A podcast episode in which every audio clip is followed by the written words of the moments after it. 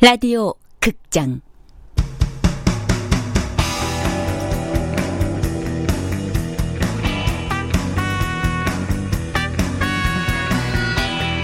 서남여고 탐정단.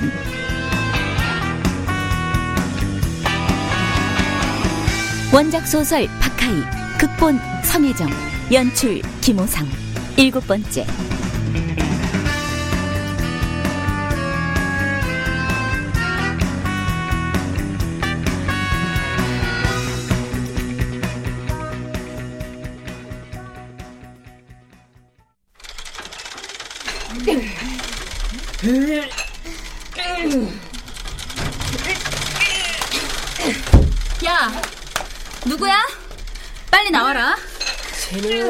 언제쯤 돼야 조용히 등장할 것 같니? 왔냐? 빨리 나와. 이거 누구야? 뭔데 그래? 어, 안채율, 너 그거 어디서 났어? 방금 탐정단실 문을 박차고 나타난 채율의 손에 들린 것은 채율이 봐서는 안 될, 그래서 그동안 깊고 깊은 곳에 봉인된 채율의 개인 신상 기록과 모든 관련 자료를 모아둔 파일이었다. 채율의 것은 다른 파일들과는 비교도 되지 않을 정도로 항목이 많았다. 하지만 채율을 저토록 길길이 날뛰게 만든 것은 그 때문이 아니었다. 채율이 탐정단에 들어와야 했던 이유. 채율은 바인더의 맨 마지막 부분을 읽고 말았던 것이다. 미래의 시, 누, 이. 누구야? 누가 내 미래의 올케야? 너야 최성현?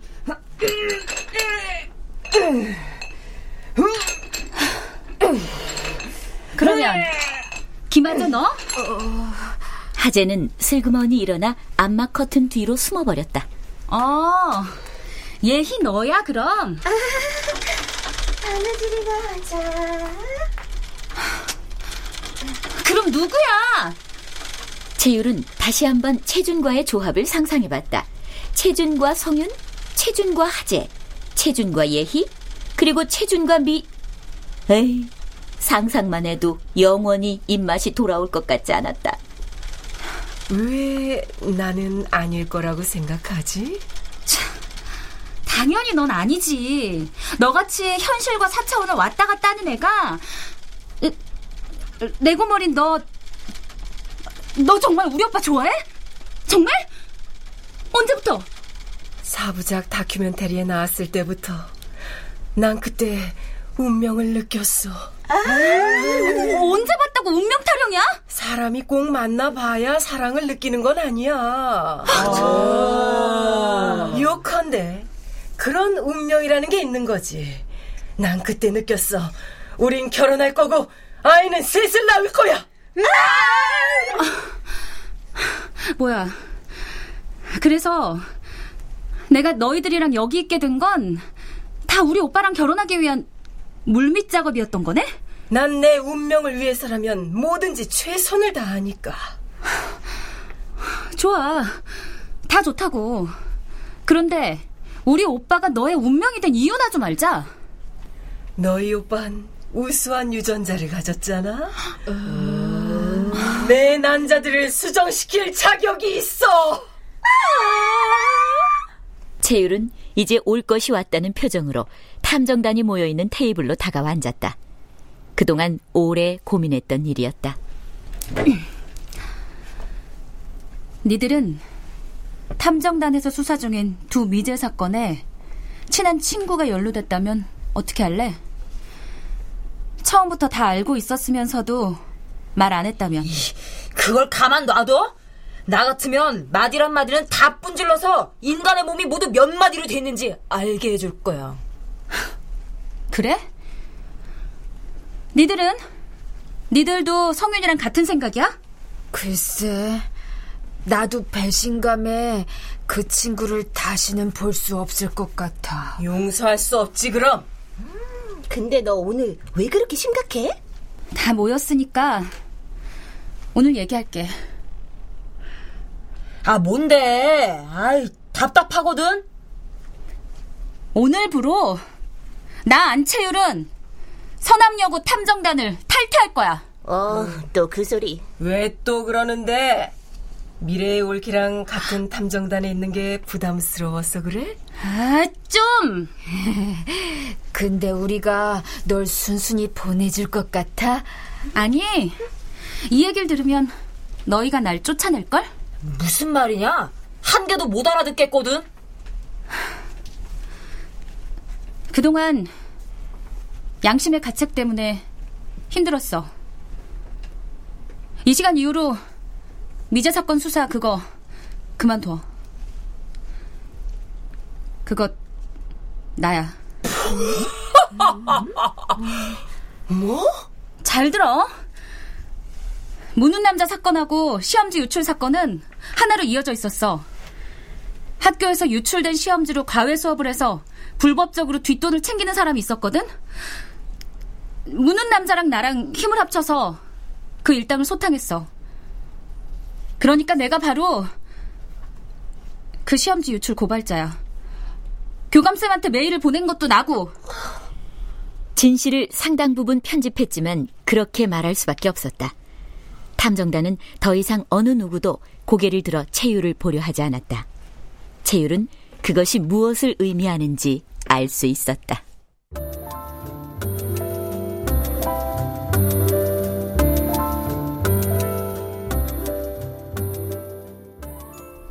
아니, 노 선생은 무슨 일을 그렇게 해요? 에?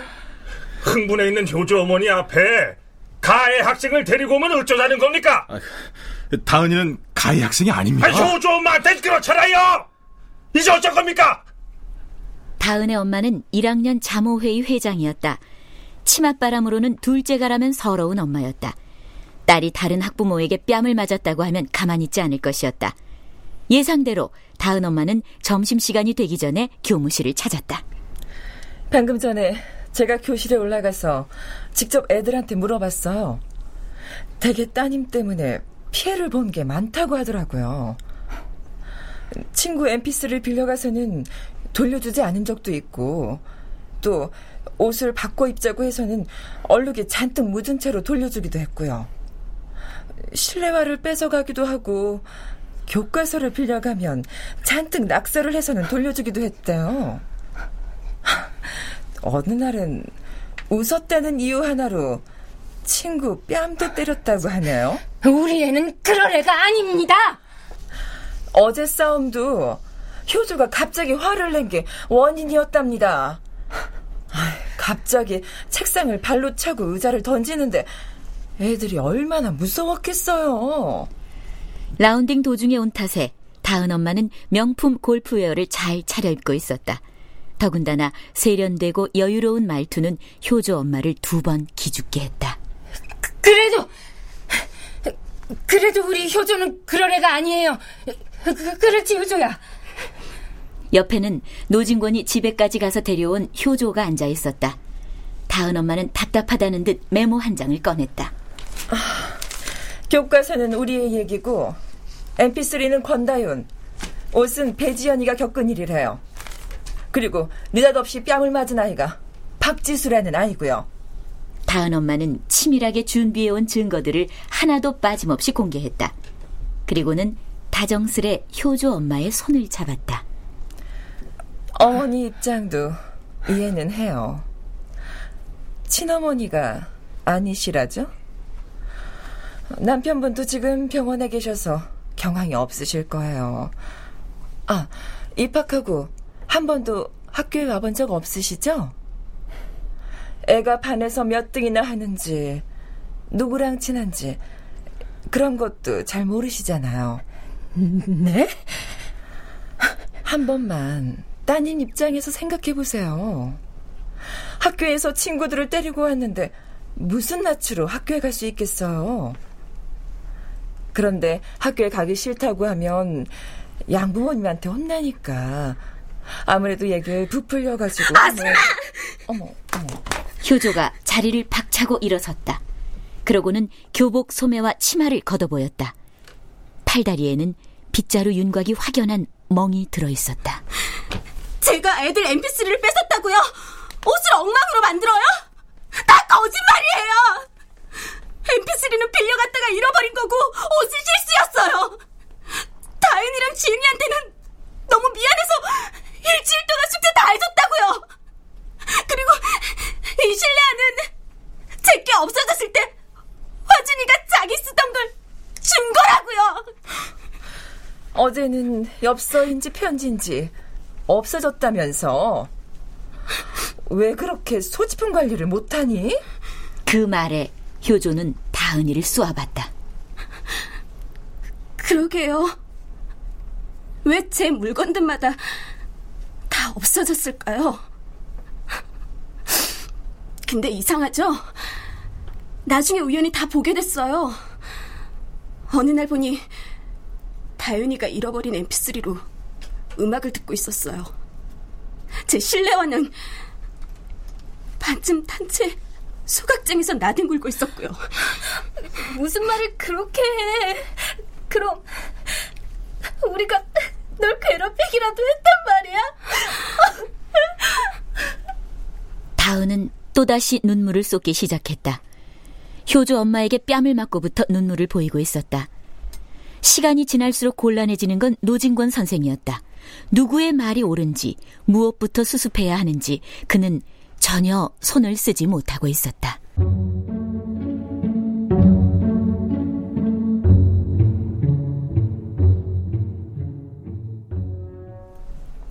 뭐? 그게 무슨 말이야? 너 그동안 왜 미도가 예쁘단 말 안 했어? 미도를 봤어? 아니, 미도랑 언제 통화했어? 응. 걔 정말 재밌는 아이더라. 아는 것도 많고 목소리도 여성스럽고 말도 참 잘하고. 그랬어? 응. 나랑 코드가 그렇게 잘 맞는 사람은 처음이야. 얼마나 유쾌한데. 하루 스트레스도 확 풀리고. 아, 나 요즘 걔랑 통화하는 게 유일한 낙이다. 뭐, 둘 다 정상은 아니니까 잘 통할 거라고 봐. 근데, 얼굴을 어디서 봤단 말이야? 화상통화? 아니? 미도 홈피 들어가서 봤지? 홈피가 있어? 뭔데? 블로그? 아니, 페이스북? 아니. 싸이월드. 아 근데 미도는 어떤 남자 스타일 좋아해? 오빠, 지금 뭐 하는 거야? 설마 미도 때문에 그래? 왜? 내가 미도랑 친해지는 거 싫어? 너 생각할수록 나쁜 애다. 내가 탐정단에 예쁜 애들 있냐고 했을 때 왜 없다고 했어? 하, 어쩜 그렇게 예쁜 애를 너는 채율은 아무래도 뭔가 잘못됐다고 생각했다.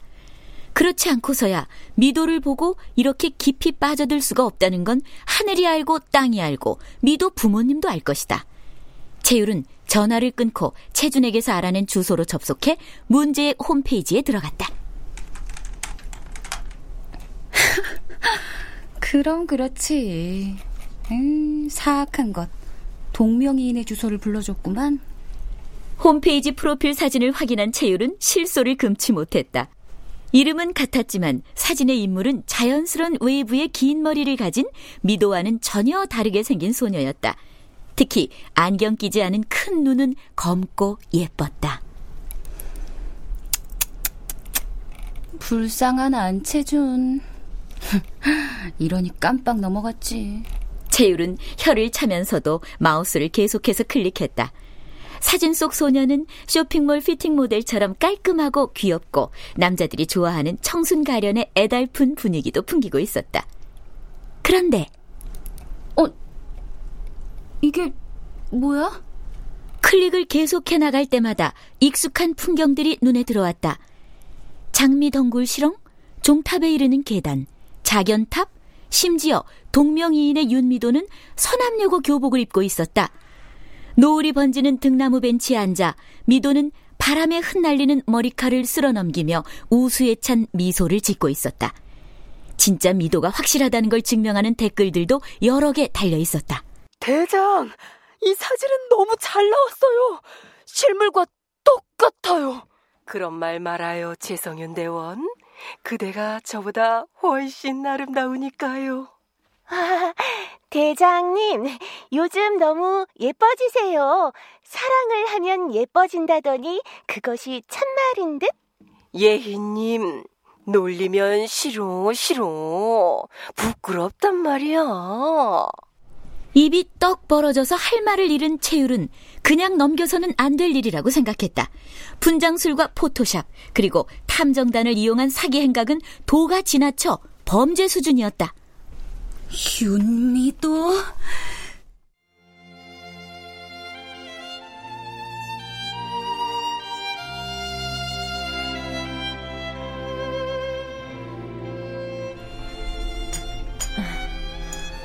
로즈마리예요. 두통이나 스트레스를 완화시켜준대요. 네, 고맙습니다.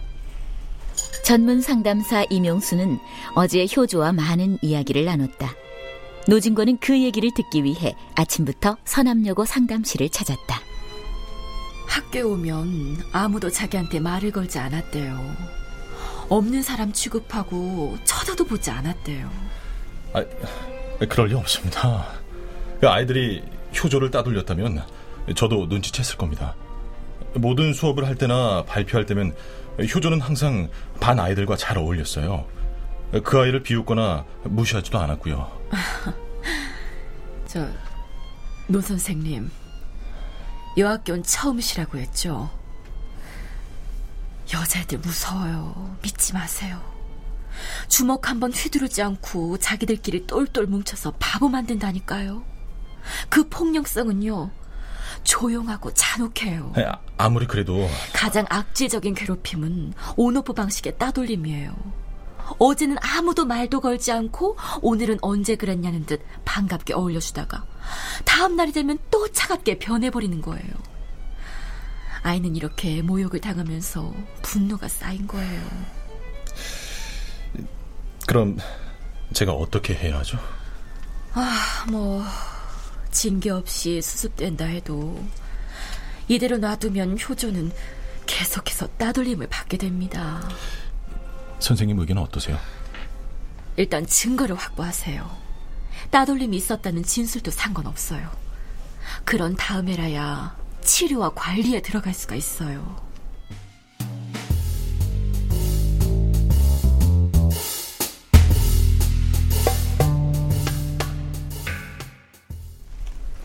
요즘 1학년 교무실이 정효조 구타 사건으로 시끄럽던데. 나도 들었어. 1학년 5반 아이들 전체가 정효조를 따돌렸다고. 아니야. 정효자란 아이가 5반 전체 아이들을 따돌린 사건일 수도 있어. 들어보니까 복잡하던데. 몸도 근질근질한데 한번 알아봐. 최성윤 대원은 제발 나대지 마시게. 왜? 그동안 수사 중이던 위제 사건도 안채율이가 자동 해결해주고 나가버린 마당에 우리 수사 중인 거 없잖아. 대장, 아무리 그래도 우리가 채율이를 다시 불러와야 하는 거 아닐까? 그건 안 돼. 우리가 그동안 무는 남자 잡겠다고 얼마나 고생을 했어. 걔가 우릴 조금이라도 친구로 생각했다면 그럼 안 되지. 그래. 사실 나도 채율이한테 실망했어. 걘 처음부터 무는 남자만 잡으면 되는 거였어. 탐정단은 관심도 없었던 거라고. 근데 대장은 요즘 채율 오빠랑 후끈 달아오른 것 같던데 채율이랑 저렇게 돼서 어떡해? 그때였다. 탐정단실의 문이 열리고 거짓말처럼 채율이 나타났다. 어, 윤미도! 네가 어떻게 이럴 수 있냐? 너야말로 제명당한 애가 여기 웬일이냐?